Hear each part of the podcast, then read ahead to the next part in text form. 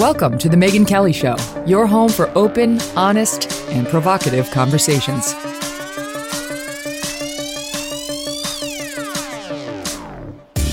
Hey everyone, I'm Megyn Kelly. Welcome to The Megyn Kelly Show and happy Monday.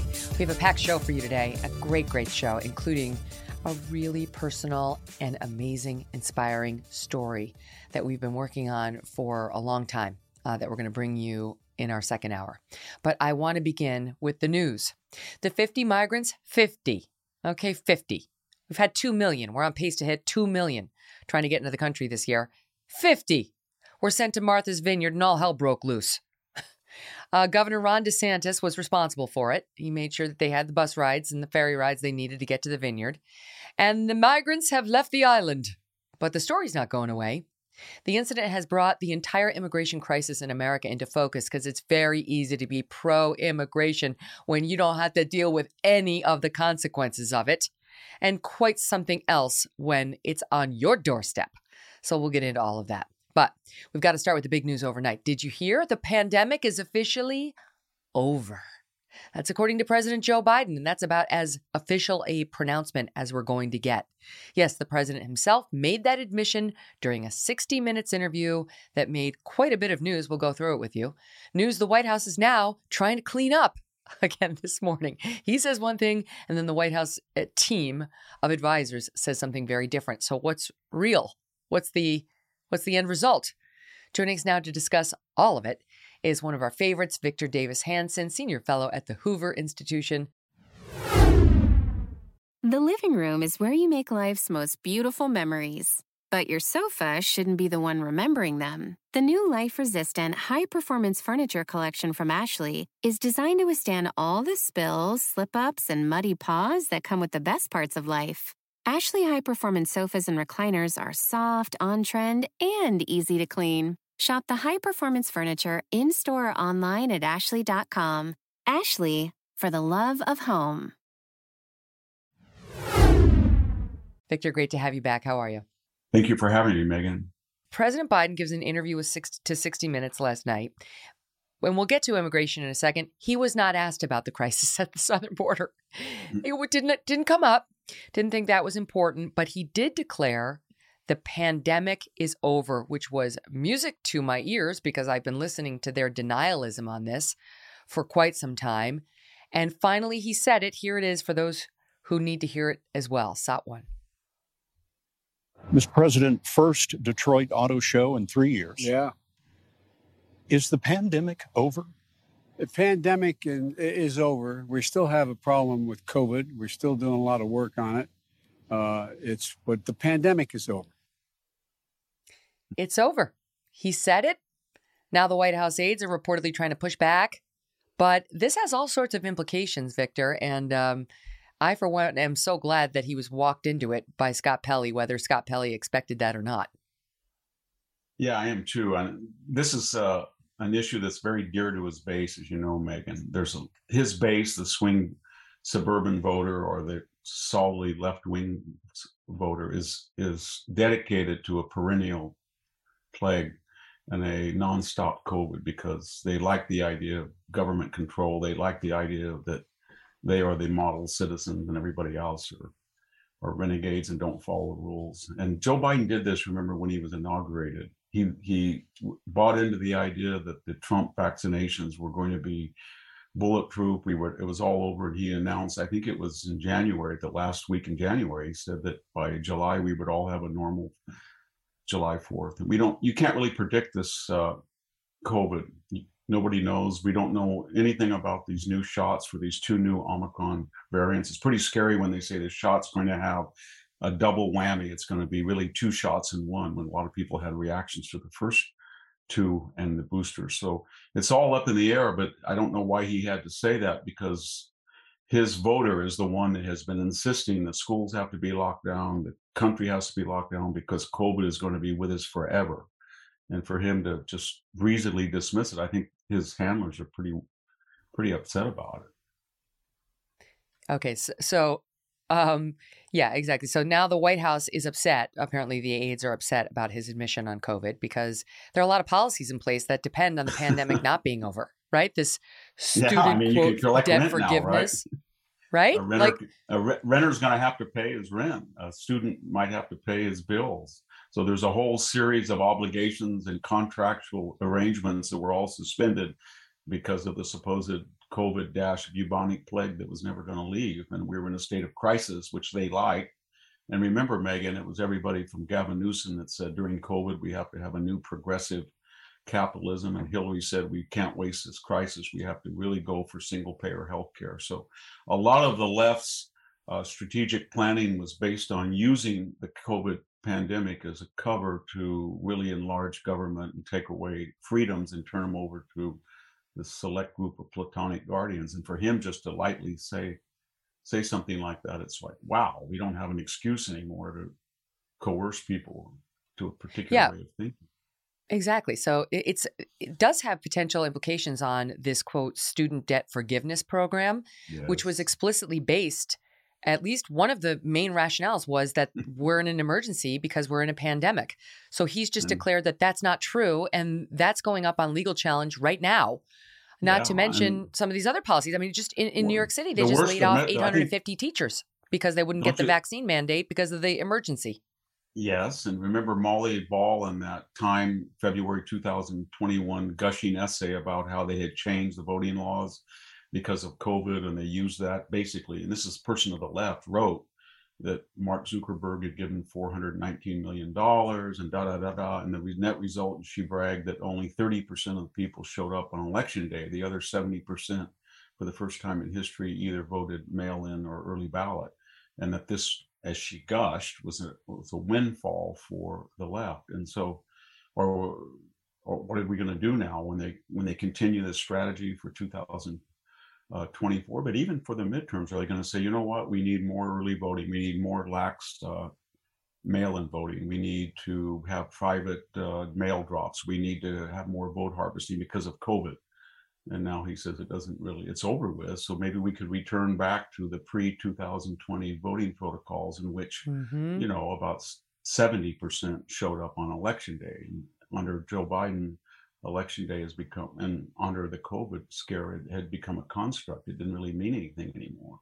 That's right. It really had and now, Remember, Donald Trump's second debate, 60 million people had already voted he had a disastrous first debate, but the second debate was pretty good, but it was irrelevant the way that voting yeah. had progressed. Yeah, that's right. We're looking at this in uh, in Pennsylvania right now, where Fetterman refuses to have a debate.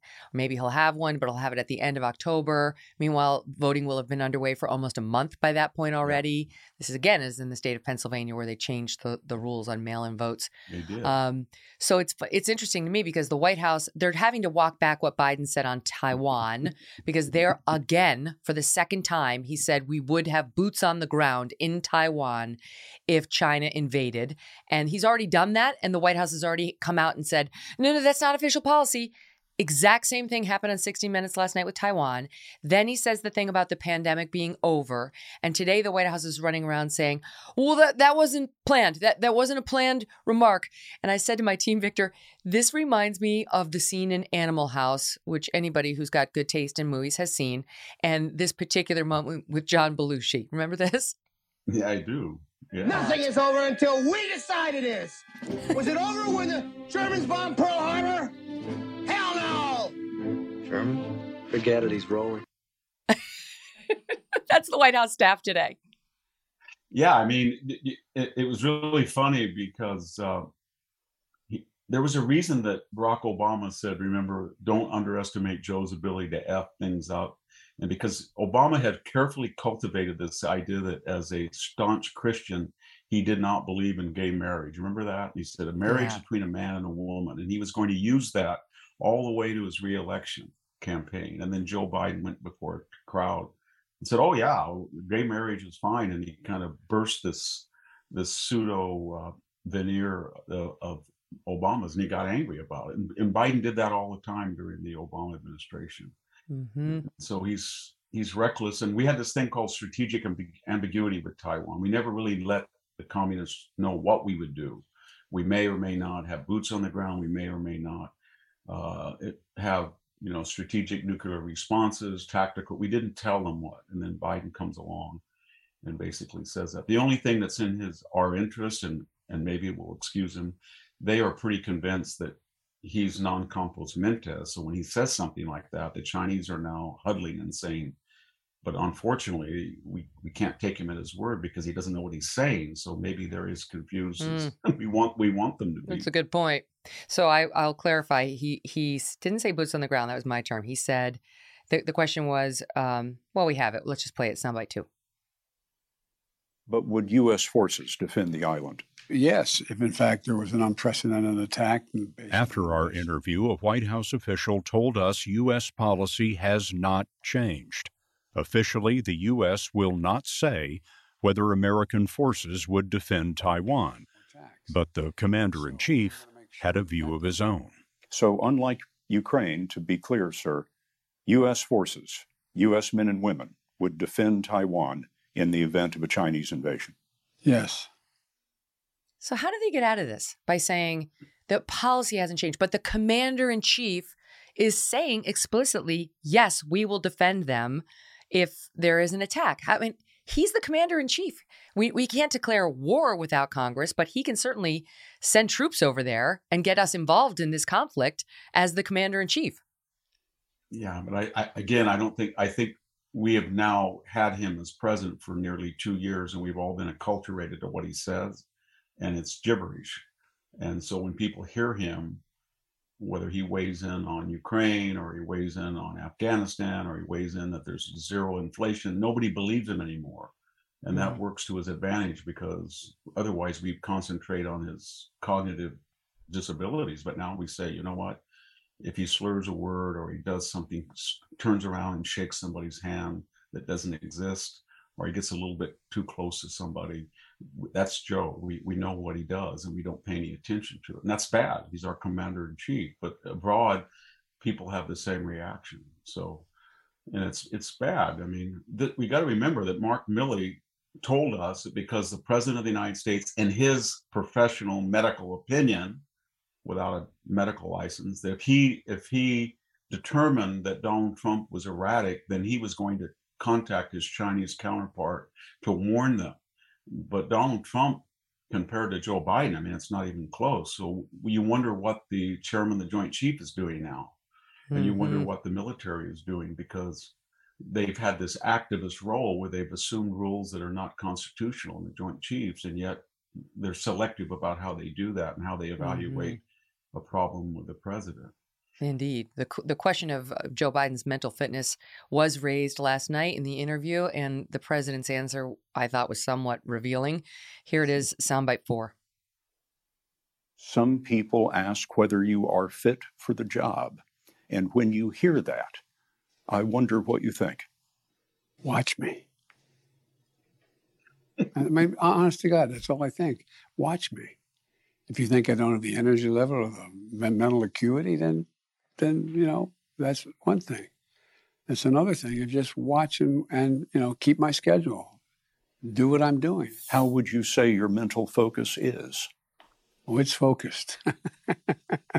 I say it's, I think it's. I, I haven't. Look, I have trouble even mentioning, even saying to myself, my own head, the number of years. I no more think of myself as being as old as I am than fly. I mean, it's just not. Uh, uh, I haven't observed anything in terms of. There's not things I don't do now that I did before. Oh my God, Victor. what? There's I I don't even under I no more think of myself as being old as I am than fly. My mental focus is focused. Just just watch me. What well we hmm. are. Yeah the romans had a phrase the thing speaks for itself and that's what it does. I mean he's trying to explain that he's cognitively sharp and he he can't explain why he's cognitively sharp. So we know that. So we have watched him. He dared us to watch him. We've watched him. We know that he is not cognitively sharp.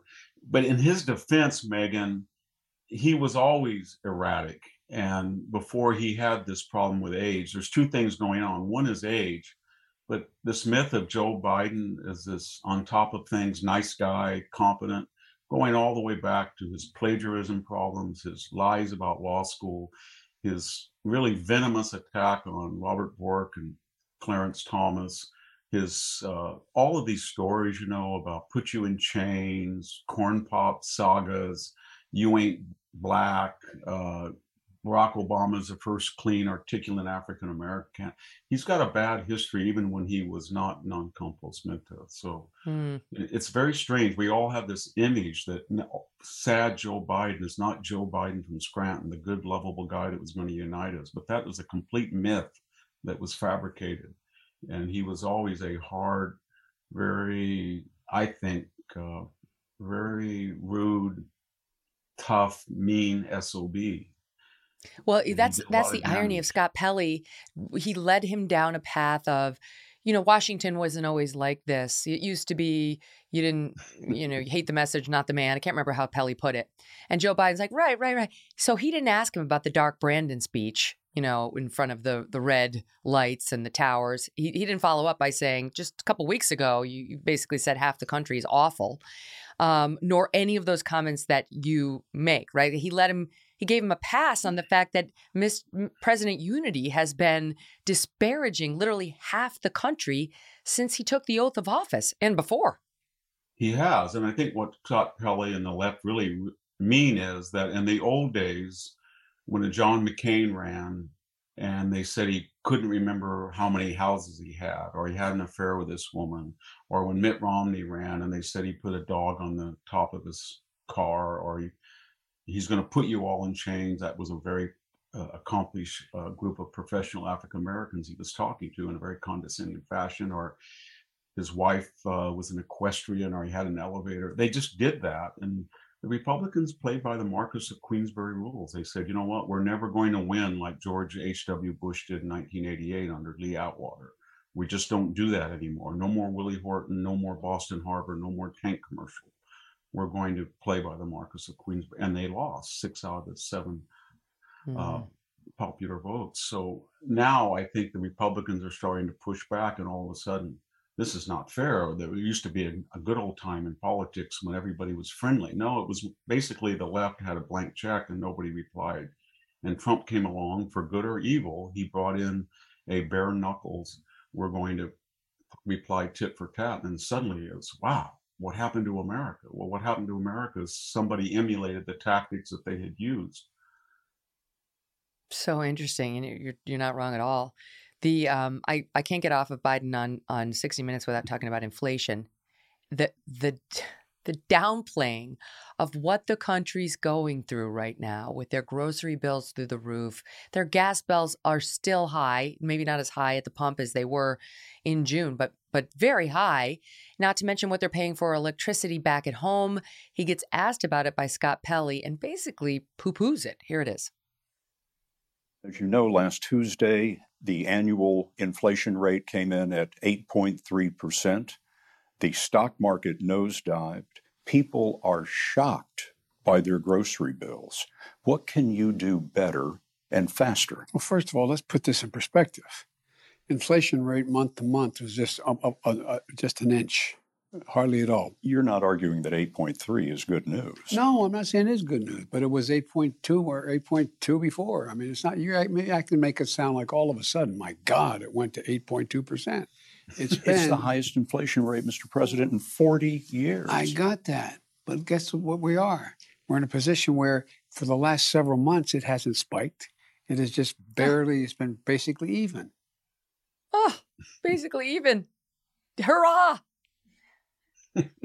That's like you fall in a pit and you're 10 feet in a pit and you can't get out but maybe the water's coming up and you float up two inches and you say, well, I'm not as bad as I was, you know, two inches below, but you're still in a pit. And we have hyperinflation. What Pelley didn't say is that we've also had two quarters of negative growth. So we're in a recession.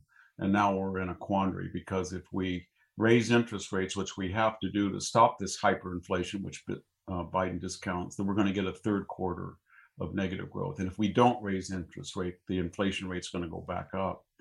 And the only reason the inflation rate is it's hyperinflation, but we, the reason it hasn't even gotten higher is because we're in a recession, and people know that. And you can see it with the housing market, the days of houses on the market. You can see it, uh, the unemployment rate starting to creep up. You can just feel it. that we're in a recession, and uh, I think we're going to get three and four quarters of negative growth, and we're going to have stagflation. We haven't had that since Jimmy Carter, and he he did that. He didn't have to do that. He printed all of this money, quantitative easing. We had a natural demand coming out of COVID, and rather than just let the economy deal with it naturally, he pumped it up with all these programs, and we had these huge four trillion dollars in new money that was spread around, and then he cut back energy, which was still the life force of the economy. ANWR, no, no president in history has had fewer new federal leases for gas and oil than, than Biden did. So he deliberately got what he wanted a restrictive carbon um, market, and that's what he did. And he got what he wanted. I, I don't know why he's surprised it's, it's a very strange uh, uh, logic, Megyn, that when you have this high inflation and you're not worried that it hasn't dipped down from a year ago, and then yet you just look at month to month and you say, well, it could be worse. I've never seen a president do that. You know, even right. Jerry Ford said, whip inflation now, and Jimmy Carter turned loose Paul Volcker to, to kill it. And he did. I mean, he killed the economy, but he killed inflation in the process. Yeah we went up to 9 and 8% under you, under your leadership.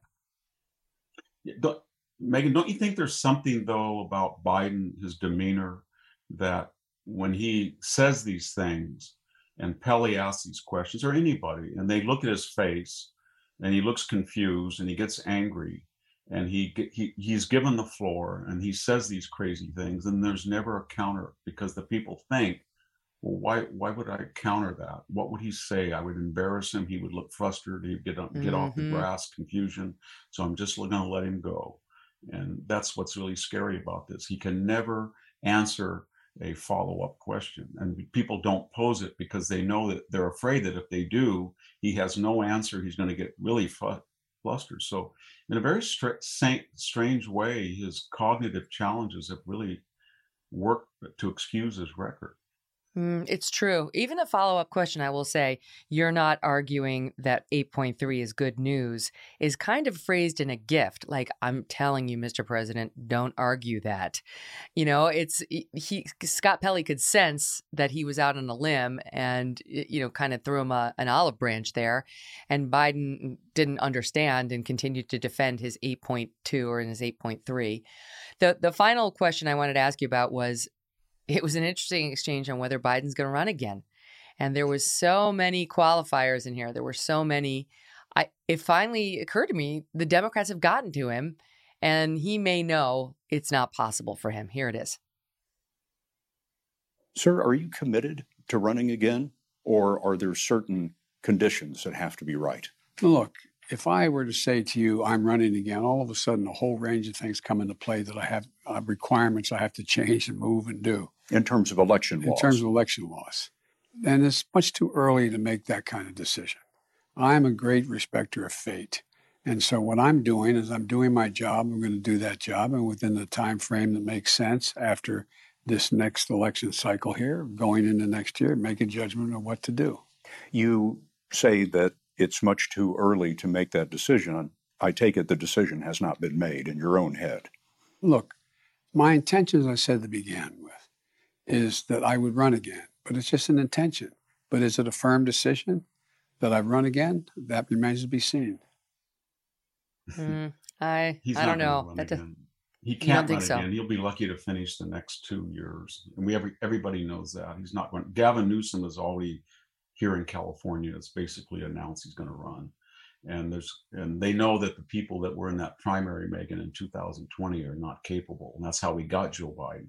We're, we, we are, you and I are critiquing Joe Biden, but it's on the premise that compared to the other people that were in that that field, whether it was Cory Booker or Beto or those, Bernie Sanders or Elizabeth Warren, he was the best they had, the most presentable. But now they have a new group of younger people, I think, and he's not going to run. And he can't run mm. if he wanted to. They're not going to let him.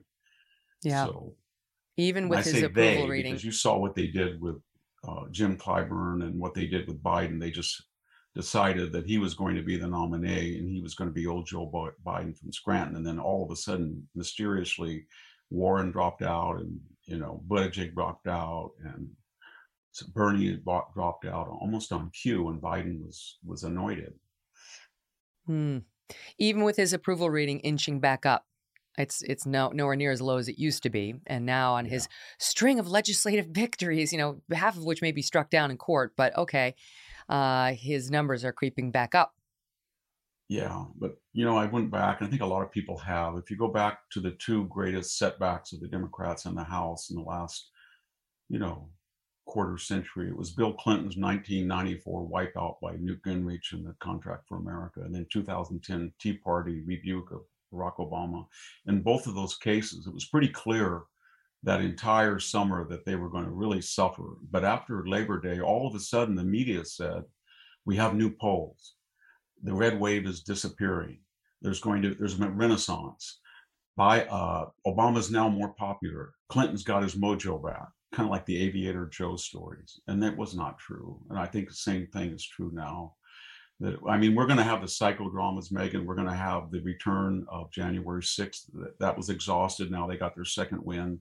We had the, the, Trump raid that kind of fell out for a while. Then we had the Phantom of the Opera speech with all those sets, and then we, and then we have now the January 6th. So they're going to do anything other than talk about the issues, but they know what's coming.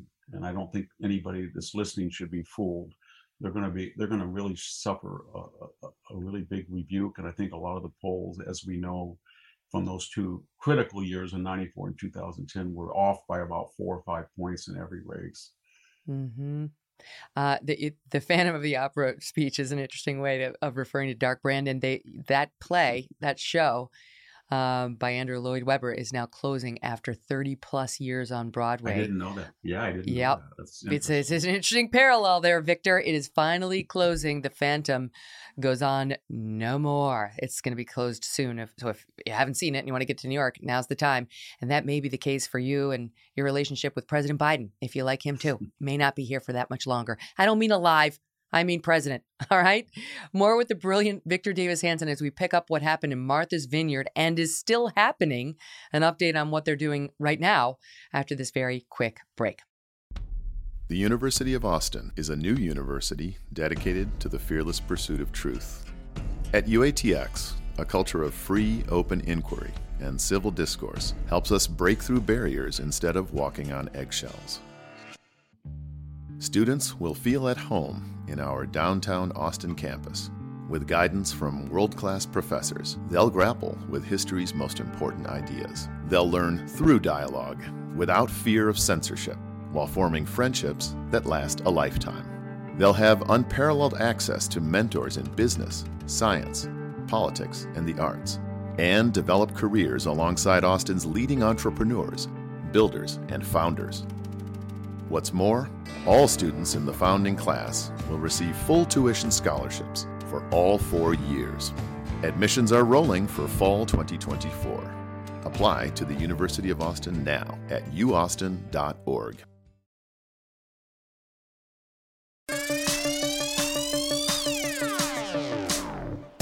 Victor, the immigration crisis has taken a turn I've never seen before in the years I've been covering this as our southern state governors fight back.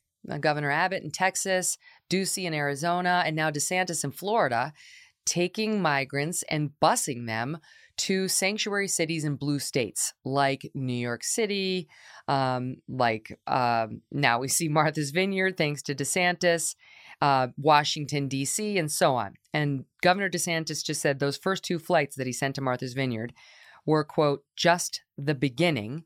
This is, we get news that um, another six buses from Texas uh, have just left to bring more of these migrants to New York City as the shelter system here reaches its tipping point. But the Martha's Vineyard reaction is what made all the news, right? Like this town, and I get it, it's small town, uh, they only had 50.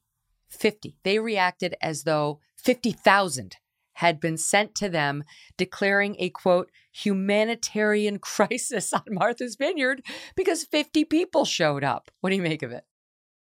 Well, it was almost like a caricature. I mean, 50 people and they all virtue signaled, they all took pictures, they said they were all patting each other on the back, and then they shipped them out.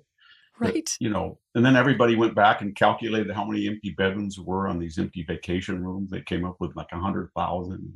How many people could possibly be there in the summer if they had no facility? There were two hundred thousand, and they could they could have a million. I you know I'm at ground zero here in Central California, rural California, and right over there, Megyn.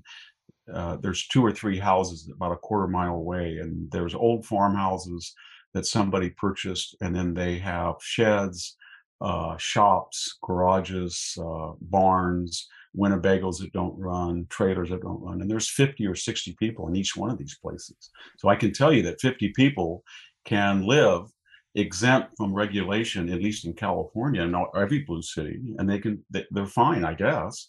And so this community that I live in has been inundated with people who came illegally across the border and nobody cared. And so, you know, it's it's it was a brilliant stroke because uh, on a, a, lot of levels that Ron DeSantis is trying to show, I think, the Republican constituencies that he's Donald Trump's MAGA agenda.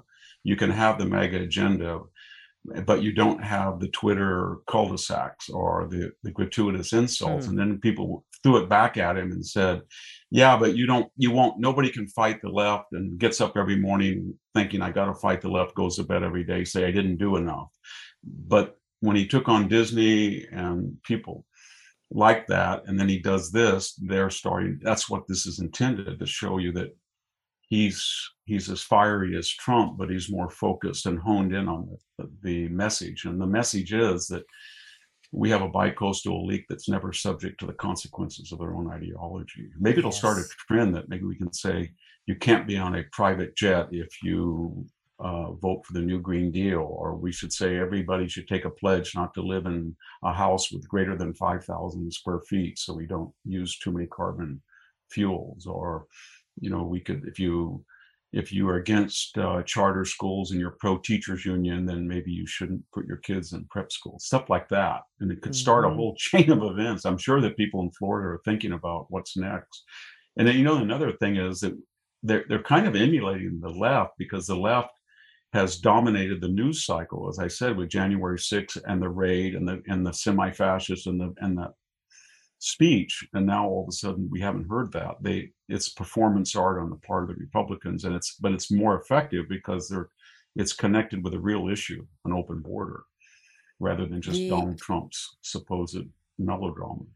Some on the left and soft right uh, have been pushing back against DeSantis's tactics, saying this is very wrong. You're using human beings to make a political point. I mean, I will. I mean, there's been hysterical people. Some are referring yeah. to this as like the Holocaust. That was Ken Burns on MSNBC. I mean, okay, yeah. this is not like the Holocaust, but the way I see this every day, because we cover the border a lot here, sometimes with you, and, and you're living it. Yeah.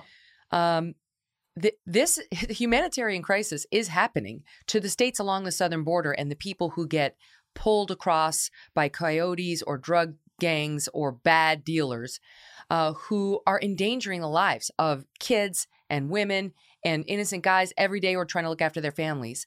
This message of open borders is getting people killed.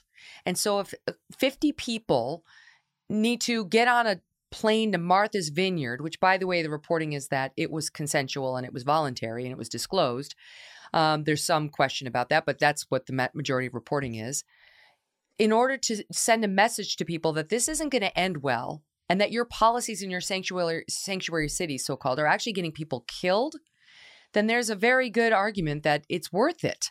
These 50 people are not going to get killed. They're going to get well taken care of. No, this I mean, if you say to people in my community that are here illegally and just cross the border, and I see them every day a quarter mile from my home and in my home, I mean, people come by and knock on the door and they, you know, and I said to you, I can give you a, a ticket right now to go to a, a, seaside resort called Martha's Vineyard. That's one of the wealthiest places in the United States, and it's got more. They would love to go compared to mm-hmm. what they're living in now.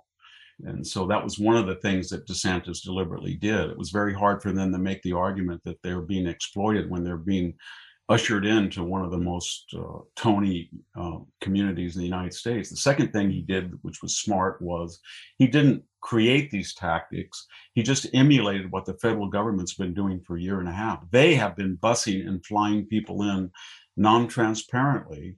But unlike DeSantis, who did it during daytime, they do it at night. And they're, yes, in this exactly. area that I am, and they have flights that come in, and then people. And who does it impact? When you talk to people, they say the following, Megyn. They say, you know, we're really worried about our schools because we fought hard for advanced placement, and we can't have advanced placement because we don't have the resources if we have all these non-English speakers. And these are not white prep school parents; they're Mexican American parents, and this is one of the reasons they're going to vote against.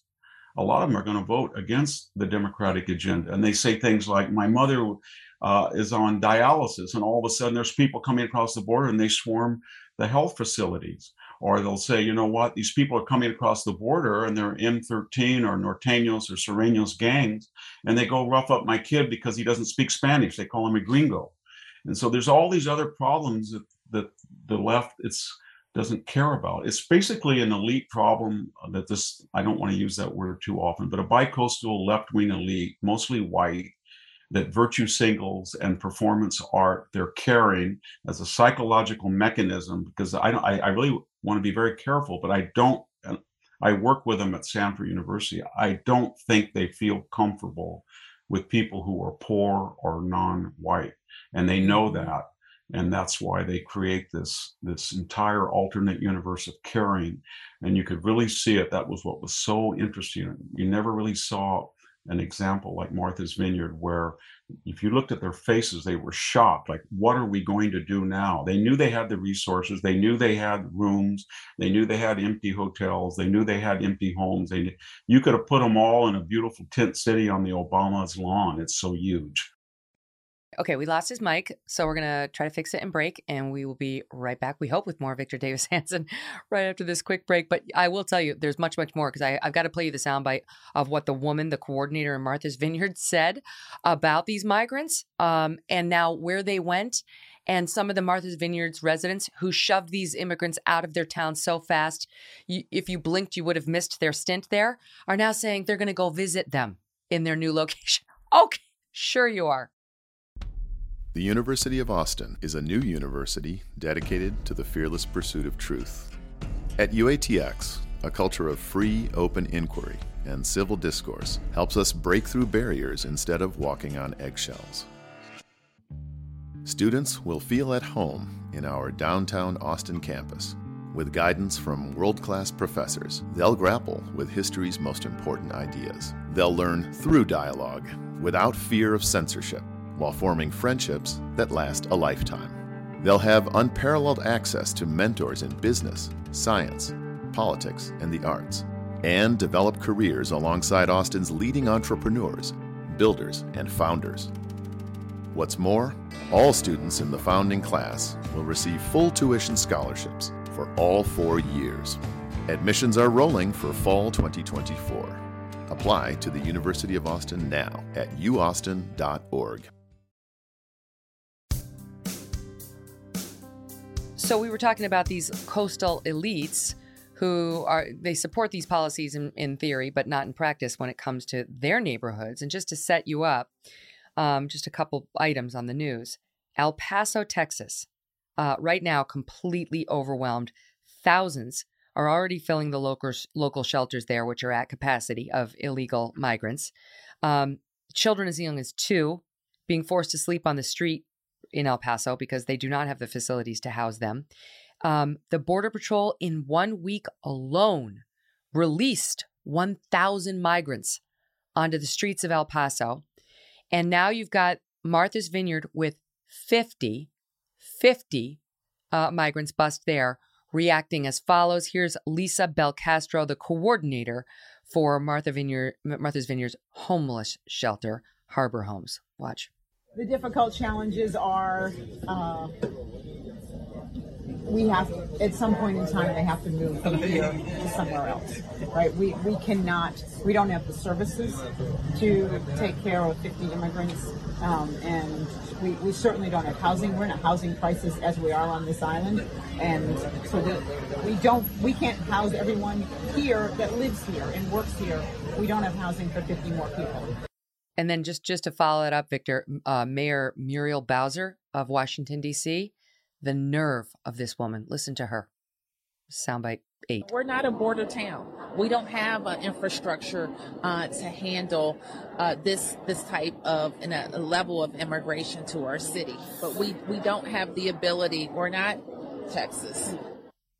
Ah, because Texas, you see, Texas is set up to handle 1,000 migrants a day in El Paso and kids drowning in the in the Rio Grande trying to get over. Sure, they're set up. It's so bad in Eagle Pass, Texas. They estimate they're reco- recovering one dead migrant body a day as people try to get into the area or get there and can't survive. And so, like, this is absurd for these other towns, these sanctuary cities, to say like, "Hey, we're not Texas."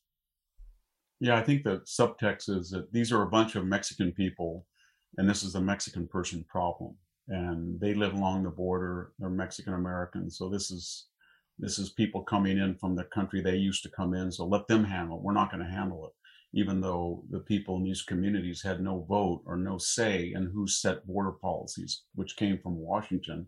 Nor do we we don't discuss that the people in Martha's Vineyard, if you polled them, say I don't know a month ago, they would be for open borders. That's why we have mm-hmm. open borders. The left likes the idea for a variety of reasons. They feel that they're creating a constituency that will be dependent on the federal government for a generation, and that's in their interest. They feel they flip California, Nevada, Colorado, New Mexico, maybe Arizona and Texas someday. So they see that as a as a electoral strategy, and they and they've talked about it, and they've they've always talked about the new Democratic majority, and so they created this, and they let it go on because they want it to go on, and what they're angry now is they've been exposed that they don't like these people, they don't want them near them. When she says we don't have the resources, you want to say, well, how did you have the resources to welcome in 200,000 wealthy visitors just a month ago? Who, yeah. who took care of them? Where did they stay? If you can't have 50 people, and when you have Michelle Obama and Barack Obama about every six weeks come out of their Kalorama, Kalorama mansion or their new Hawaii mansion or their Martha's Vineyard mansion, and then basically indict America for being illiberal, you want to say to them, just give us one bed, one bedroom and one bath, or just give us one quarter of an acre on your lawn. And and let's see they what won't do you it. Could, you could help. They they can do yeah, it. look They- look what they- look what Poland's doing for the Ukrainian uh, refugees, right? Like people are opening up their their spare bedrooms and letting them stay there. I have some American friends overseas who are opening up their homes to house these refugees. But these people who have a sanctuary city who try to pride themselves and claim to be our moral betters by saying they would that they they're ready to take care of these people when the when push came to shove refused to do it. They shoved. They shoved them off to a military They- base on Cape Cod. did.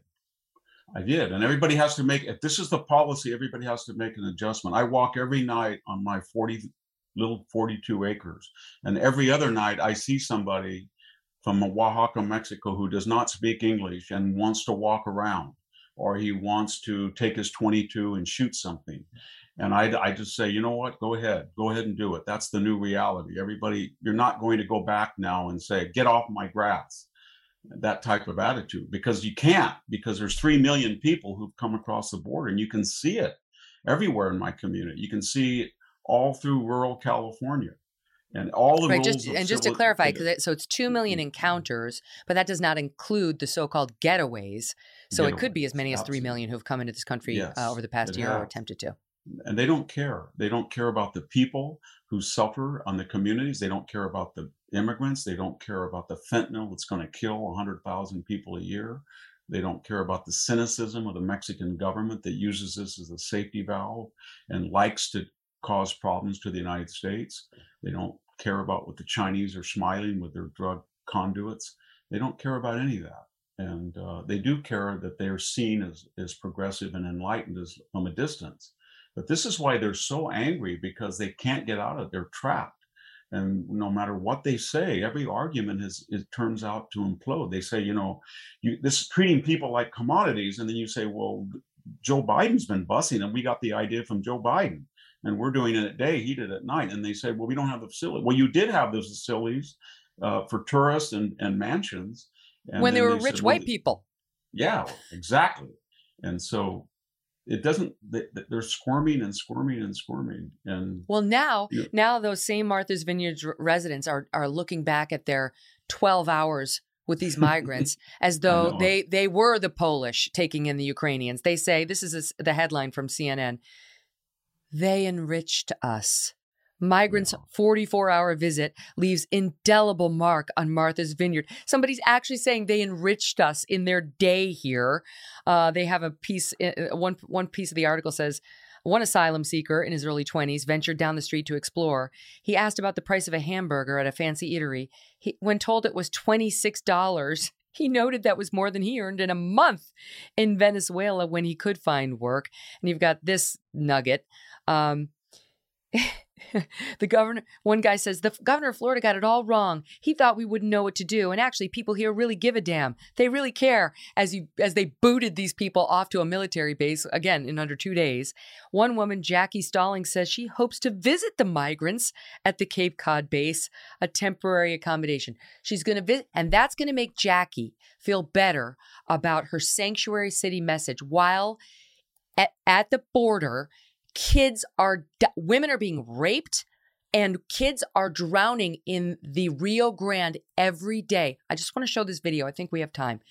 Um, I'll describe it for the listening audience. Deeply disturbing. You can see a young boy. He looks to be about maybe 10 to 12. He's in the middle of the Rio Grande and he is going under. He's splashing violently.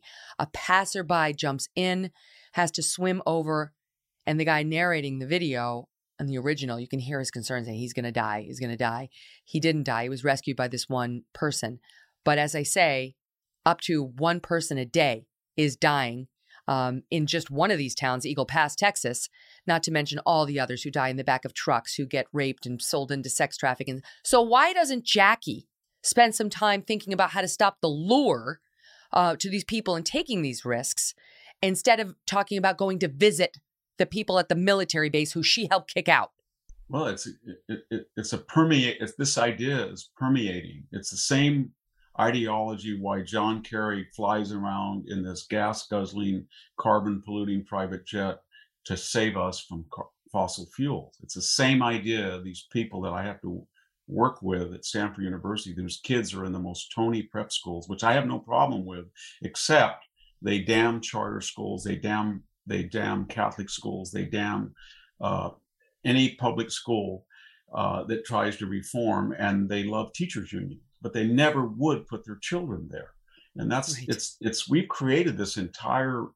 I know it's a, it's a trite term, ruling class, but they really do believe that because they were the winners in globalization, that they have skills or money or influence that allows them to pontificate without ever suffering any of these consequences, whether it's shutting down the fossil fuel industry, opening the border, uh, hyping this inflation, they always are protected.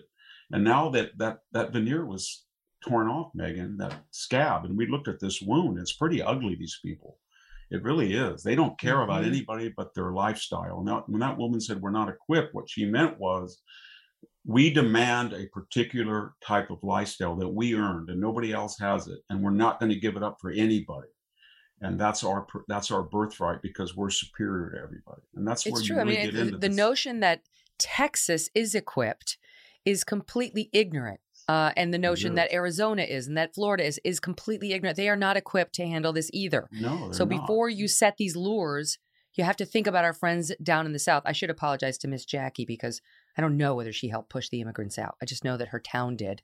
I've got to, got to squeeze in a quick break, but I've got to play for you Karine Jean Pierre's reaction to all of this, Victor, because it may be her. it may be her lowest moment yet, and that's saying something. She went off notes. It didn't end well. More with Victor Davis Hanson. We'll be right back. The University of Austin is a new university dedicated to the fearless pursuit of truth. At UATX, a culture of free, open inquiry and civil discourse helps us break through barriers instead of walking on eggshells. Students will feel at home in our downtown Austin campus. With guidance from world class professors, they'll grapple with history's most important ideas. They'll learn through dialogue without fear of censorship while forming friendships that last a lifetime.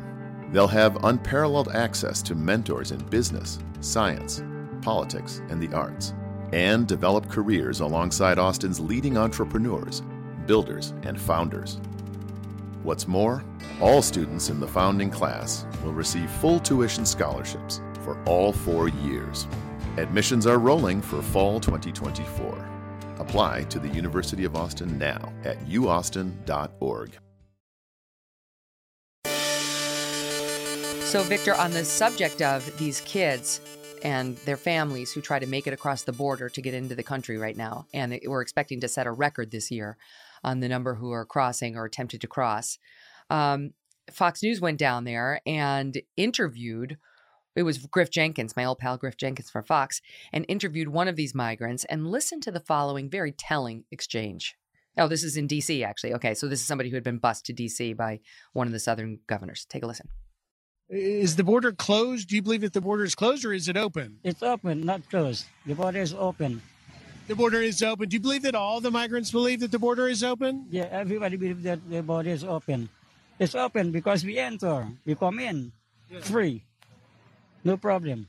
And and but it's open for you to come illegally, right? Illegally, yes, illegally. That's true.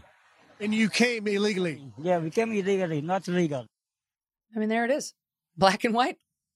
It begs the question: when we see this every night that the border's open and we see the people entering illegally say confirm the border's open and then they say it's closed like kamala harris or secure they're lying and everybody knows they're lying but we don't know what to do about it because they control the border mm-hmm. and so it's mm-hmm. almost orwellian you know it's what you see what you know what people say is an alternate reality it's so ironic because they click, kept saying that Donald Trump lived in an alternate reality, but this is just bizarre. Well, I mean, it's crazy when you think about the fact that 60 Minutes did not bother to ask Joe Biden about this crisis. Like, of all the things that made the list, this wasn't one of them. Thank goodness uh, Karine Jean Pierre was asked about the crisis and asked whether the White House stands by its comments, direct from uh, Kamala Harris, direct from Karine Jean Pierre, the White House spokesperson, that the border is, quote, secure, that it's secure. And truly, this may have been her lowest moment yet. She made the mistake of going off of those notes, which she so desperately needs. It didn't go well. Here it is. Does the White House stand by those comments that the border is secure? What we stand by is that we are doing everything that we can uh, to make sure that um, uh, that we follow the process that's been put forth. That that's why we have uh, historic funding uh, to do just that. To make sure that um, uh, you know uh, um, to make sure that. Um, to make sure that the folks that we encounter at the border be removed or expelled. Uh, these are the people in charge. These are like, there's no one left to root for. No, I mean, what what does she mean? The process. The process means that somebody legally comes across the border and they're and they get across, and then everybody knows you get across, so more come and more come, and she calls this a process, and then she calls it secure, and everybody knows she's lying, or she's either lying or she's so incompetent that she doesn't even know what is going on, but it doesn't really matter they're doing this and the question the only thing that's mysterious Megyn, is why are they doing this? Why are they doing this? And uh, I, I don't know the answer other than i feel that they want a constituency. They feel and it'd be highly ironic that within a generation uh, these immigrants if they stay may become a little bit more skeptical of the people who welcome them in because of other mm. issues that they're not they're not compatible with. Mm-hmm. But nevertheless, in the short term, they're right. This is the constituency they want, and they feel that that it will be it'll bring dividends in the in the near future for them. So they're willing. If the border is not porous, it doesn't exist. They destroyed it. They destroyed federal immigration law, and this really is going to be interesting because if the House Republicans take over. And there's going to be a lot who are going to talk about impeachment. I'm not sure that's wise politically, but if they were to introduce articles of impeachment. It wouldn't be over a phone call to a foreign leader. It would be over the deliberate destruction of federal immigration law and the inability or unwillingness of the commander in chief to faithfully execute the laws as he swore. Would, he wouldn't go anywhere in the Senate probably. But the point is, if there is such a thing as an impeachable offense, this is it to just deliberately destroy federal law the way that Biden has. The, the the Democrats now are crying foul, saying this is human trafficking, it not even close. I'll just give you my legal opinion. Not even not even arguably human trafficking. Gavin Newsom, who's challenging um, Ron DeSantis to a debate, is also urging Attorney General Merrick Garland to investigate DeSantis and other GOP governors who have been sending migrants in sanctuary cities for alleged kidnapping and civil rights violations. Meanwhile, everybody we're told who gets on these buses signs a consent form and is told where you're going. I mean, like to your point, who wouldn't want to go to this beautiful, you know, coastal beach town? But okay. Um, so Gavin Newsom looking for attention. And Eric Adams, again, Sanctuary City, New York, his city mayor, says this is a humanitarian crisis now here, right? So Martha's Vineyard had one with just 50 uh, migrants. New York City says it's suffering a humanitarian humanitarian crisis. Uh, Texas has shipped more than 7,700 illegal immigrants to Washington, D.C., and more than 2,000 to New York since April. So 2,000 plus in a city of 8.5 million. By the way, we have 20 million a day when people come in to do their jobs. Can't handle this, according to Mayor Adams. And um, meantime, you compare that to what's happening in the Texas towns. Del Rio, Texas, had almost 50,000, 49,500 migrant encounters in July alone. 50,000 in July alone. That is more than the population of the city itself, which is just over 34,000 people. Think about that. Martha's Vineyard, mm-hmm. humanitarian crisis with 50, they have 17,000 people there. And just one other stat for you McAllen, Texas has a population of 142,000. They t- also took in more than the population of their entire city in migrants during the past year. So these what does that sanctuary mean, city though? mayors have a lot of nerve saying humanitarian crisis. and they know what it means. It means that you're you have people arrive in these communities along the border from the poorest regions in the world, Central America, Oaxaca, Mexico, and they come and they have no English skills, and they don't have a high school diploma, and they have many cases they bring their families, and then immediately what happens? They have to go to school, so then the school districts have to provide non-English instruction, and then where are they going to live? They don't have any money to pay rent and so you're going to have to find rental ag- agreements for them. And then you've got problems of law enforcement you've got problems of health. A lot of people come with a with a lot of health problems and the system is already dysfunctional for poor people anyway under obamacare. And so these people in martha vineyard know exactly what they're talking about when they say get them out of here because it's inconvenience for everybody. If we just had 200,000 people come legally and we vetted them it would work, but not 3 million. And then think of the disparities. We're telling people in the US military and the federal workforce if you don't get vaccinated, you're going to lose your job. And yet we're welcoming foreign nationals across the border without a vaccination test, a, test for COVID or a vaccination. So actually, the citizen is of less importance to this government, this administration, than is a foreign national because we don't apply the same rule. If I just came in, you know, in June and I saw a person that had lost his passport on the plane coming in from the Middle East, and they were not able to go in the United States. They had to go in a special room. What does that say that a person is not a citizen just walks across? And so there's a they they understand all too well all of the difficulties economic social cultural political that happens when you swarm people uh, without any audit or any background checks and that is why they don't want them in their communities because they know too well what they're doing to other communities. And they don't mind because they don't like these border communities. They do not like uh, red state america. They don't like the governors. They think it's kind of cute and neat that their open border policies fall exclusively on these people. And i won't get into what they mean by these people but i think we all know. And now there's a little tiny boomerang just an iota and they go hysterical and I think it's To- going to to your- continue. to your point earlier, if they're so upset about the busing of migrants or the planefuls of, of migrants from Texas, from Arizona, potentially funded by Florida, even now, um, to these northern towns, why weren't they upset when Joe Biden was doing it? Why weren't they upset about the the mm-hmm. plane loads of people who were coming to Westchester County, New York, overnight that the New York Post got on camera? They couldn't have cared less when it was their leader doing it, but when the towns that actually have to deal with the crisis do it, it's the Holocaust. Chris Hayes of MSNBC, deeply, deeply sick and dehumanizing to fling human beings somewhere vindictively.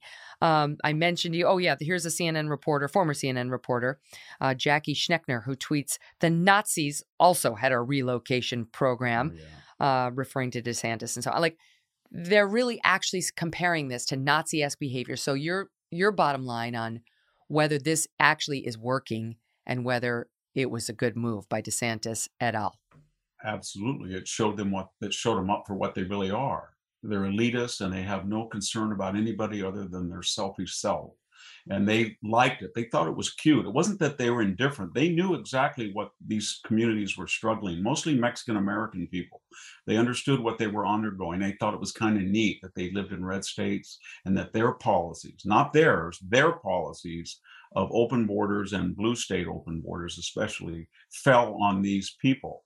And they love the idea that Texas and Arizona and uh, Florida were dealing with these problems. And then it came around to bite them and they went hysterical. And you can always tell that when they have the reductio ad Hitlerum argument. Every time the leftist gets yes. trapped and they have no no means of escape, they always evoke Hitler, Hitler, Hitler, Hitler. Ken Burns did it the other night with his uh, Holocaust documentary. He did. Well, DeSantis, as I said, he says those two flights were, quote, just the beginning. So this is not over. I hope so. Not by a long so. shot. Victor, thank you so much. Great to see you. Thank you for having me, Megyn.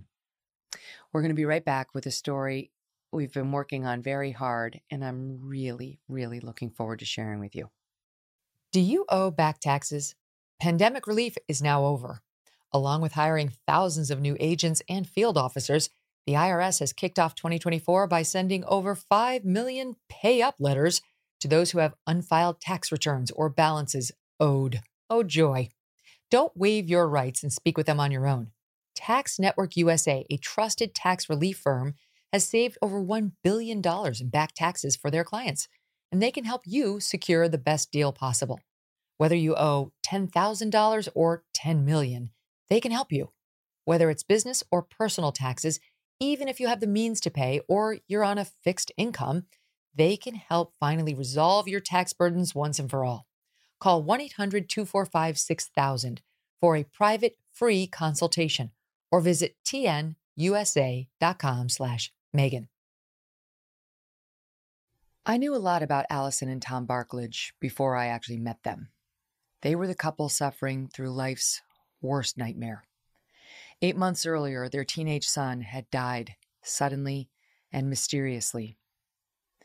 At first, I was feeling a little nervous our mutual friends introduced us. What would I say? What if I misstepped? And to be honest, there was also this question looming How will I handle being around people whose struggle is likely to remind me of my and most parents' most terrible fear? But what I soon noticed about Allison and Tom and their daughter Alexis turned their story into a story for this show. Because what I felt around this family, what they exuded, was not darkness, it was joy, it was love, friendship. They taught a master class at the beach this summer in how to grieve and how to live in the wake of a tragedy. A lesson I needed to share with you. One, two, three, let's go! Let's go, boys! It was October 30th, 2021. The LaSalle soccer team was on a roll. The all boys Catholic high school had been dominating the playing fields outside Philadelphia all season. That was the day they clinched the league championship. No one was happier about the win than team manager Blake Barklage. As he headed to the post-game party, his mother Allison checked in. The usual back and forth between a mom and her teenage son. I had been texting him um, about when he was getting home or whatever. And I, you know, was like, I love you, you know, have fun. And that was the last text I sent him. I love you, have fun. That text, those words, would be the last Allison would say to Blake. She and her husband Tom were about to lose their only son. Their daughter Alexis would have to turn 16 without her big brother, and Blake's friends and teammates Kyle and Hayden would never be the same. We all pretty much had perfect lives and anyone's normal standard. And then after that day, I don't know, it kind of, it was like, it was life changing. The day had been picture perfect a winning game and the gathering of a brotherhood, young men all going through the rites of passage of a high school senior year. We won the Philadelphia Catholic League championship, and then we went to uh, a team party at someone's house after after we won. And, and did he seem fine? Yeah, yeah, he seemed normal self, perfectly fine. What happened? Um, pretty much we were we were only at the house for about I would say like 15 minutes. We were all like sitting around a table, and I just like felt because we would always like joke around and like hit each other and things like that. So like I thought he was just like hitting my shoulder just to like tell me to move out of my his seat or something or um so he like grabbed onto my shoulders a little bit and then like a second later I turn around to like with a smile on my face like seeing what he was doing um and he just like collapsed onto the floor. Hmm. And what happened next? Um for like I would say like a minute or two, I was, we were all kind of like freaking. I'm not really sure, really sure if it was just like he passed out or something. I understand some of the guys tried CPR on him. Yeah. Um. Sean Martin. Yeah, Sean Martin. He was a goalkeeper on the team, and he was a lifeguard, so he tried um, giving him CPR. Mm, but he he never he never came back. No. Did you guys have any idea what it could be? I mean, at first I thought, well, he, he was eating. We stopped at Wawa after the game, so I, and he was eating a hoagie. So at first I thought maybe he could have been choking. That was that was one possibility, and then the other was fainting. But then it was clear that after like we could see what was happening to his body, that it was clear that it wasn't either of those two. Yeah. Uh, I texted my mom, and then my mom called um, Mrs. Barklage. And I was like, is everything okay? And I could just tell that it wasn't. That's the last person he touched was Kyle. And I mean, he put his hand on Kyle's shoulder and then he went down. So, but just that drive to the party first in the hospital, just like you, you got a thousand things going through your head. We're driving and Allison's talking to one of the moms, and then we get a call from the police. Like, don't go to the party, go to the hospital. So we're just like, wow. So everything just starts going, and we pull in the emergency room, and we got put in a room and we're sitting there like, and I just kept saying like, this, this isn't good. This isn't good. And then the, uh, the, the doctor came in tears, just so like we've been trying for 42 minutes and just, she, she didn't make it. So we're just like, like, like a thousand things. Just first of all, I go numb, but then you just like, what, what just happened? Like, this is the nightmare. Lexi was at a Halloween party, then got the message to come home. I remember we I like ran inside because I was like, what is going on? So like I run through the garage door. I just get out of the car. I run in. I open the I open the door and I'm like, like where is he? Like is he okay? Is he here?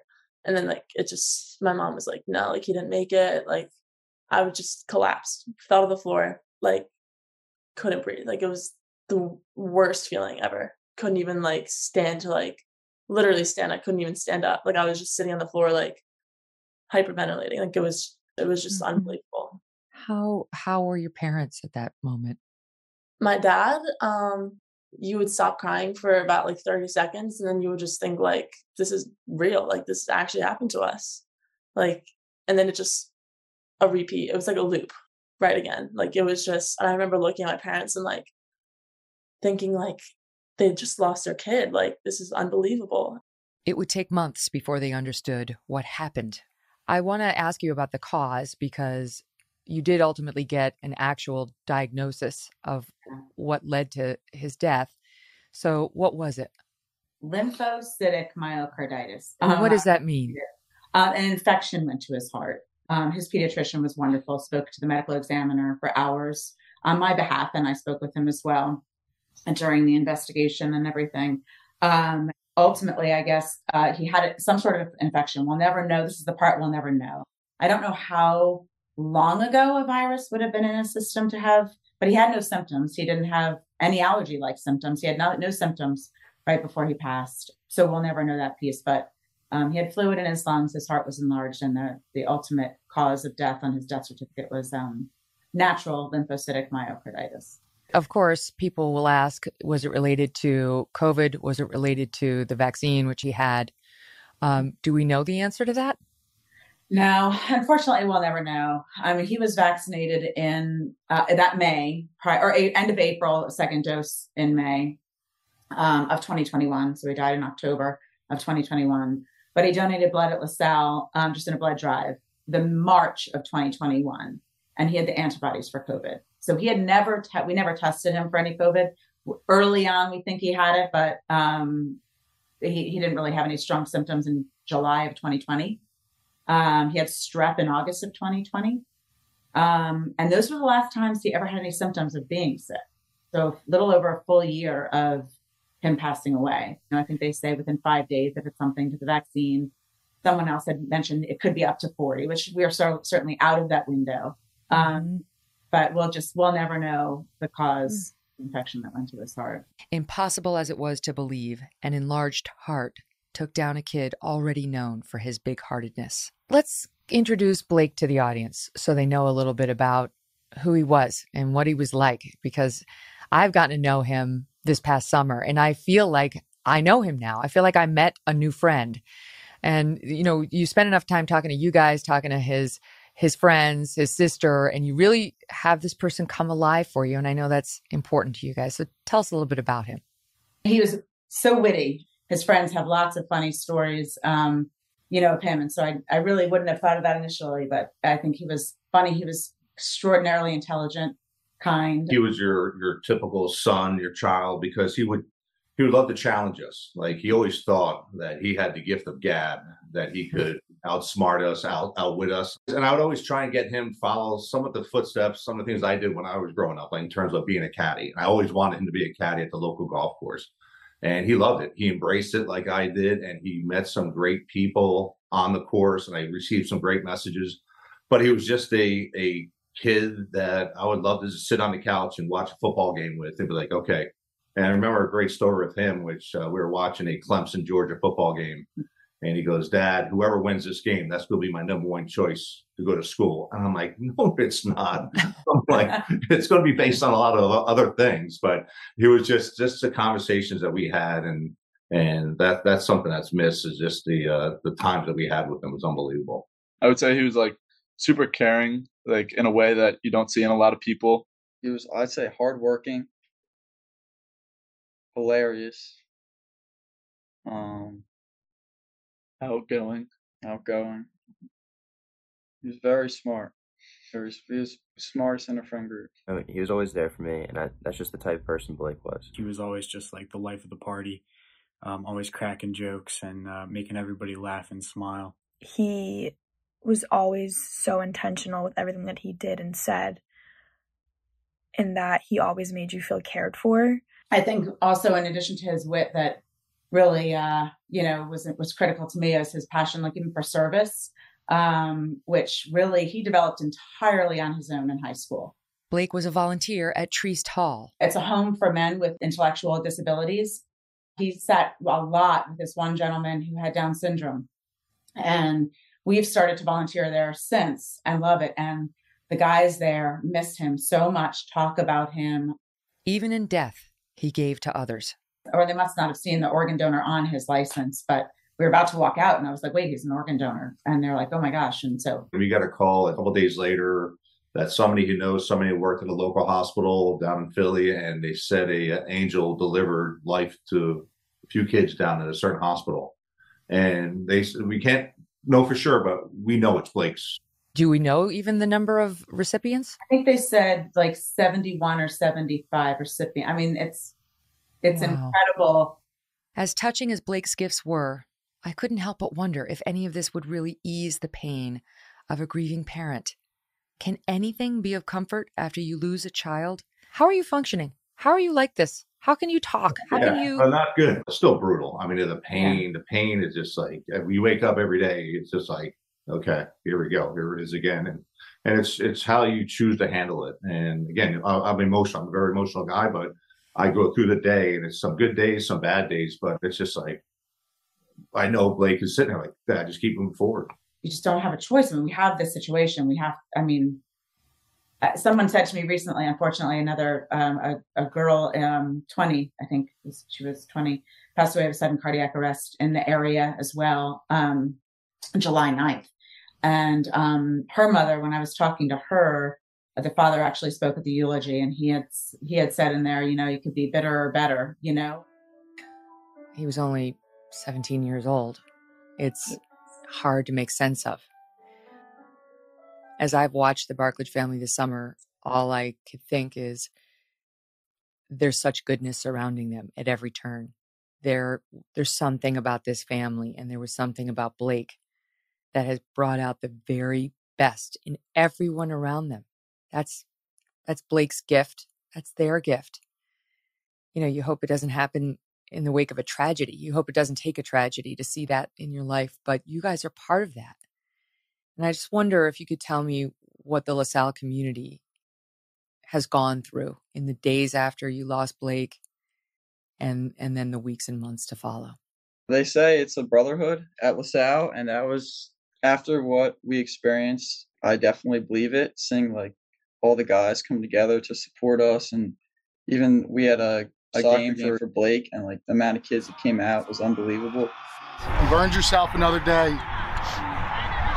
in by far the most difficult circumstances any of us could imagine everyone supports each other and just pushes you. It's awesome. Always made me feel like one of the guys, even though I was some little freshman. He was just a big, loving, friendly giant. He was always smiling. Even when he wasn't having his best day, he was there to make somebody else feel better. Blake had like a way of making literally anything we were doing fun. Blake's friends, they're a huge part of this story. The way they've rallied to openly talk about him, to keep his memory alive, to support you two and Lexi has been inspirational. I know they used to call uh, you guys the, the, group that hung out together the, the Divine Nine. And Tom saw you recently and said, Hey, the grade Eight. And what did you yeah. guys say? It's it can't be it mm. can't be that because you still got Blake. It has to be nine. Yeah, it's always going to be the nine of us. This picture was taken of the guys last October. Within a month, Eight of them would be pallbearers at Blake's funeral.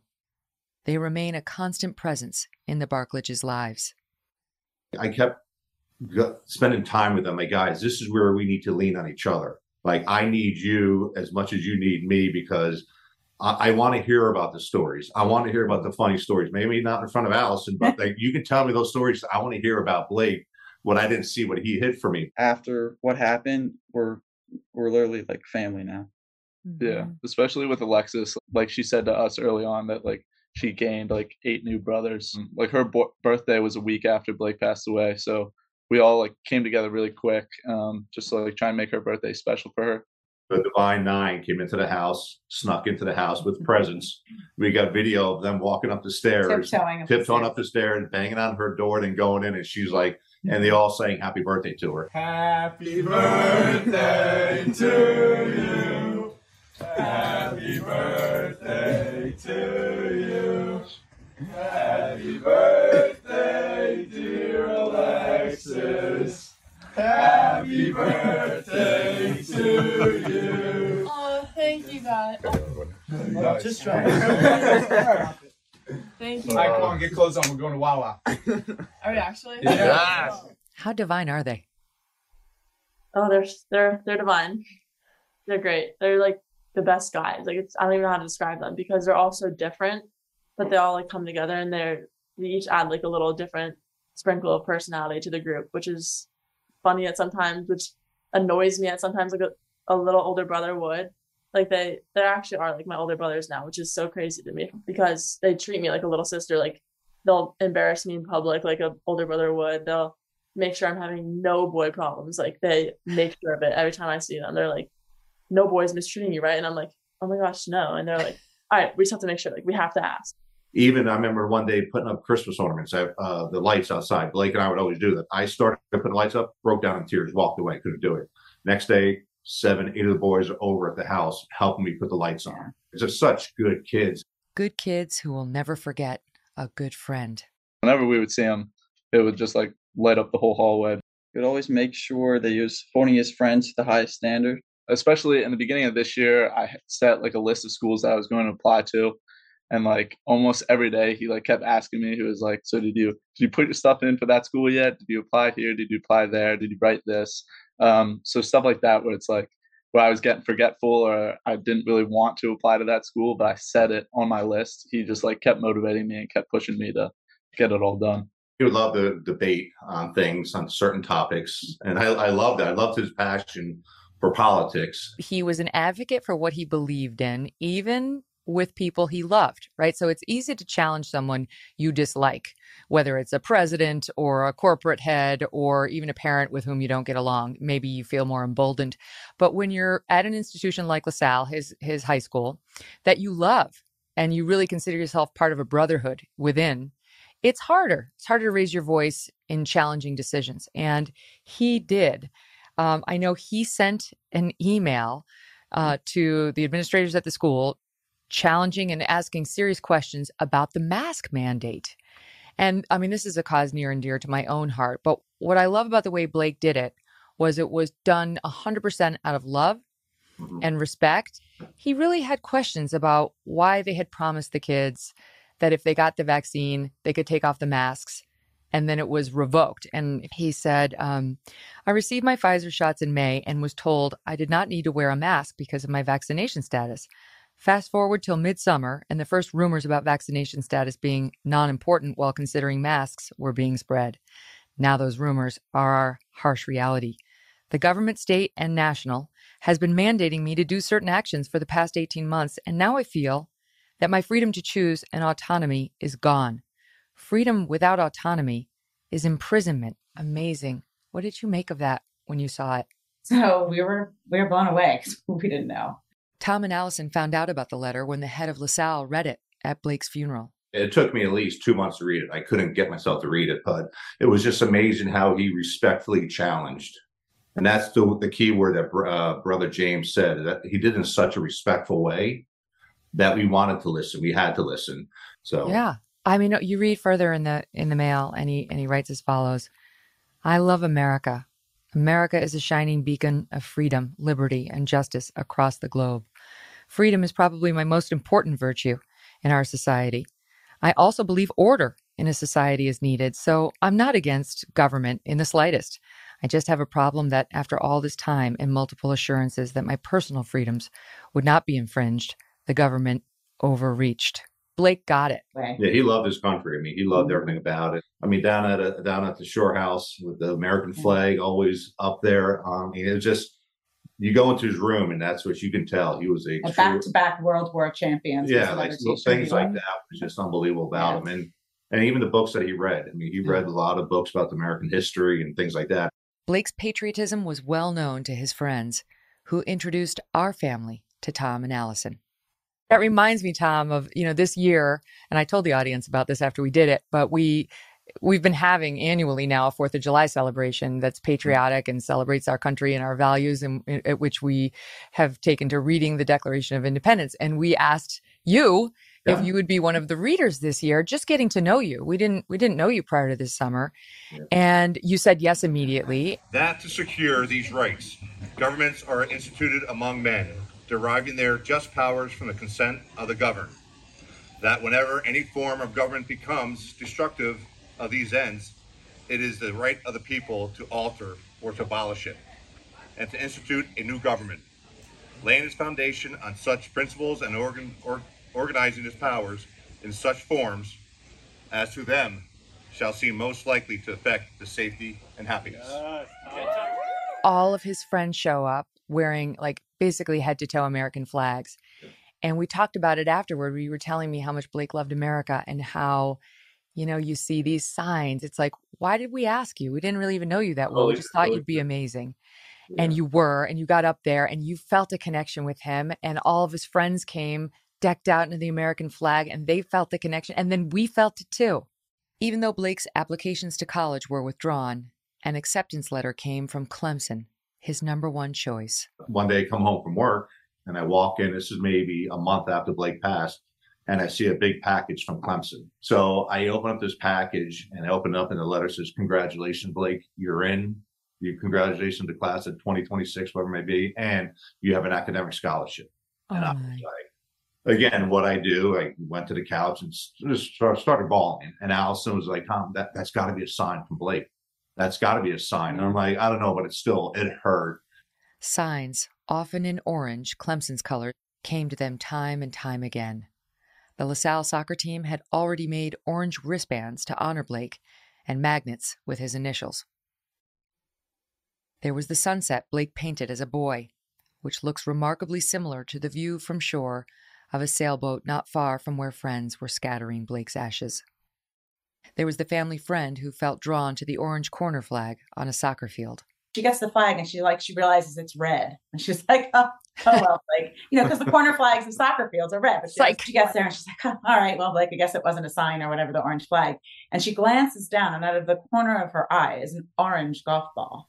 There was the time Tom was in downtown Philly for a meeting. we was just going through sales, whatever it may be, and we're talking about emptying your cup. And we talked about write down what's on your mind right now. And again, I started writing about Blake and I get choked up. I leave. I walk out of the, I mean, 300 people in there, I walk out. And my boss comes out and says, Tom, let's talk about it. Blake is still giving, even though he's not here. So we go walk back in the hotel and the door's locked. So I walk around the front of the hotel and I bump into a car and there's a BB magnet right on that car. Hmm. And I'm like, this is, my, my boss like, Tom, that's a sign. Mm-hmm. My manager's like, that's a sign from Blake that he is here. And then just so happened that the manager of the hotel comes walking out and I'm like, what's the significance of the BB? Oh, my, my son goes to a LaSalle and one of his great friends was Blake Barklage who passed away. And she's like, and you are? And I said, I'm Blake's dad. And she almost fell down. She's like, I got chills. So that's where going through a rough moment was just, it was just like, okay. What kind of signs have you seen? Too many to count. Mm-hmm. Um, a big one for me and tying it into LaSalle is like as a senior we go on Kairos, which is like it's called like God's time. Um, it's a three day retreat that all the seniors go on um, for like all of us getting close as a class, but also getting close with God. Um, and I was lucky enough to go a second time and lead a small group. And one of the things that we have to do is we have to give a talk. Um, so my talk was based on God's friendship. Um, so obviously I spoke a lot about uh, Blake and I's friendship and how it now and how it's changed now and um, how it's developed. Um, but a big thing for me was I was so nervous to get up there and basically prepared to cry in front of 50 kids in my grade. Um, and as soon as I got up there and like said the first word, um, as I went throughout my entire speech, I kept having to look over to my left um, because the presence of Blake standing right next to me was so strong, where I like had to keep looking over and be like, "Are you like standing right next to me right now?" Alexis sees signs too. A cardinal suddenly in her path, for example, which many believe represents a lost loved one. But she wrestles with whether it means what she wants it to. part of me doesn't want to believe in these signs and it's just like the other part of me like the part that i can't control like it's just like i know these are signs And you say, I don't I don't want to believe in these signs. Why? What are you wrestling with? i just feel like if if this hadn't happened and i saw a cardinal like i feel like life would be the same. And while more private in her grief, she misses her brother constantly. i love to see the sunsets and whether that's just going on my back deck and seeing the sunset or um i do go to the gravesite. That's a little more emotional for me. If i am feeling a little more down i'll go to the gravesite. Because that i feel the most connected there. Um but actually that's not true. I actually feel the most i every time that i'm home and it's a anniversary i'll like sleep in his room or whatever For Tom and Allison, option B, the book Facebook executive Sheryl Sandberg wrote in the wake of losing her husband, has been a comfort. It really helped um, a lot. I mean, it talks a lot about loss and uh, devastating loss, and um, um, so just that you're not alone and different things she went through that we could certainly relate to. But there's the one part of it where um, she had her daughter was going to, I think, a father daughter dance, and her friend was over, and she was like, "I want my husband here," and he was like, "Well." We don't have that as option, you know, that as an option. So we have to kick the shit out of option B. And that really resonated with me because we have Alexis, who we love more than anything. I mean, and we're grateful for the 17 and a half years that we had with Blake. But Alexis is super, super amazing. And we can't get stuck. I mean, we can't. We have to get out of bed every morning. We have to, you know, we, and we have so much joy with her still, so much laughter. And we all, three of us, miss Blake terribly. Um, but he's with us and we need to continue on. Sheryl wrote that book after her husband died unexpectedly of a heart attack. And um, I know I was struck by the way you talked about its role in your life at Blake's memorial service this summer at the shore. And um, she's done exactly that. This past weekend, Sheryl Sandberg got remarried and managed to find love. And I don't know if we can say her broken heart was healed, but it's certainly soaring in its own new way. And I reached out to her and she sent a video message for the two of you, which Wow. there's a little bit of background noise because she's literally going to her wedding Oh uh, within gosh. 24 hours. but I have a message for you from Sheryl Sandberg. Hi, Allison and Tom. I am so inspired and saddened by your story. The loss of a child is a truly tragic thing, but you've worked so hard to keep this memory alive. And I know that so many people will remember Blake for the loving boy that he was. I know you're inspiring so many people because when people face real loss, real grief, it is how we persevere through it that changes our lives and the lives around us. I hope you take care of yourselves. I hope you take care of each other. I hope you know that it does get better. It never goes away completely, but it does get better. And that Blake's memory will live on, not just in your heart, but in so many hearts. My thoughts are with you. My prayers for your resilience are with you. We never know how much strength we have until we face that situation that brings it out in us. And we all can see how much strength we do. Oh, that's great. It's incredible. Thank Yeah. you. It's like she knows you. I know. Sheryl Sandberg advocated for more flexible and humane bereavement policies in corporate America.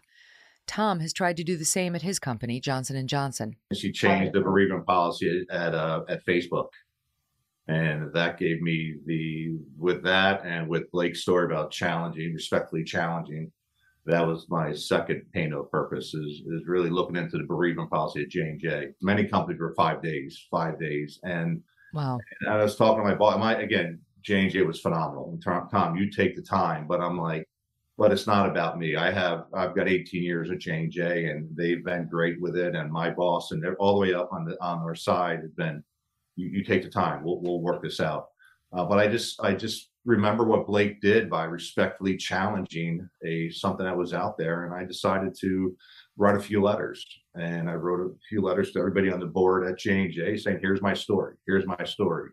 And I said, uh, "I'm not fighting for Tom. I'm fighting for everybody else that doesn't, who may not have the management that I have that that has helped Alice and I and Alexis through all this." So I wrote a few letters, and and I found out that they are looking into it, which is great. With Blake never far from their hearts, the Barklages now partner with Simon's Heart, a group that screens children for cardiac issues. A phenomenal organization. People ask all the time, like, would if Blake had been to a screening, would you, um, Would he be would he have been, would he be here? And we'll never know that, but but somebody else might be. LaSalle High School was among the first to do a screening. There was a wait list for the screening that evening, and the last person to get in via the wait list, they found a condition in. Um, So I don't know any particulars. The mother said that she felt like there was definitely divine intervention. Although my big brother isn't here with me, doing what big brothers do, he is now my guardian angel. He's yours too, watching over all of us every day. With every orange sunset and every orange rubber band worn on a wrist, he's with us. Allison, Tom, and Alexis will soon mark the first anniversary of Blake's death. Four seasons on Earth without him, and eight of the Divine Nine by Alexis's side. They took Alexis to Blake's senior prom. I obviously knew I wanted to like wear orange to the prom, which was like a big thing for me because it was just kind of like it felt right to just like wear an orange dress to my first prom. Kyle and Hayden struck the same pose in this shot as they did the year before with Blake. And so like we recreated that and um it's just like it felt like bro- like the thing I was saying before, like good and bad. They walked with Alexis at graduation as she accepted Blake's diploma. Blake Barklage.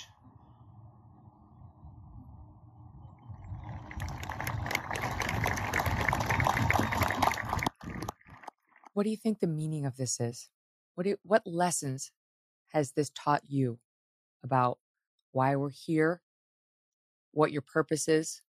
I mean, every time I'm hanging with my friends now, I like I always just take a second just to like look around because I feel like when I used to hang out with them with my friends, I wouldn't like live in the moment, I guess you could say, and it would go so fast and then it's over. Now, like we're all leaving for college, the t- hangouts before last few weeks, like I just look around and just I I can enjoy it so much more because you like you never know when you'll see your boys again, like Yeah. with what happened. Anything can happen. So we just live life to what we can. Mm. Clemson's man down going into this freshman year. Yeah, yeah, They lost a good one. did.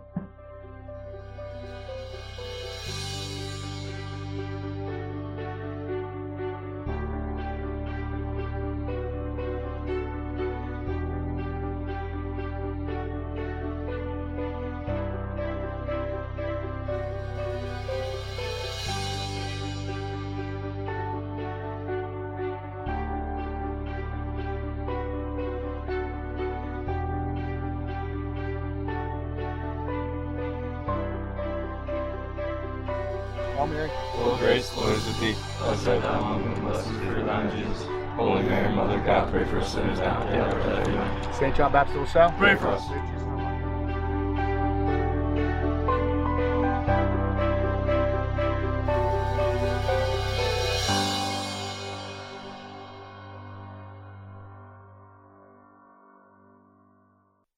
Mm.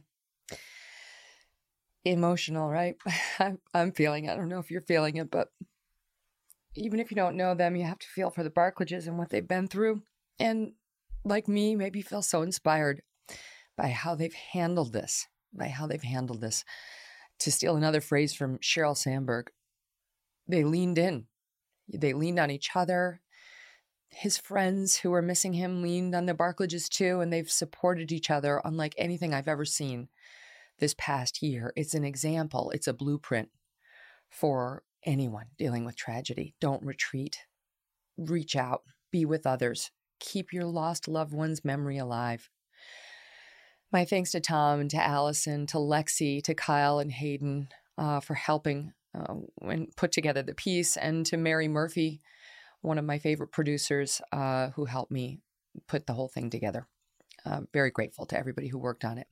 And don't forget, um, Simon's Heart advocates cardiac screenings in children at their annual physicals. And those really can detect a lot of problems that parents might not otherwise have thought of. It's worth considering, especially in this day and age when we're seeing such a spike in cardiac incidents. Thank you all for joining us today. If you have feedback on our piece or thoughts for the Barklages, you can email me now, Megyn, M E G Y N, at megynkelly.com. Thank you so much. And check out this piece on youtube.com where you'll see the pictures. All the best.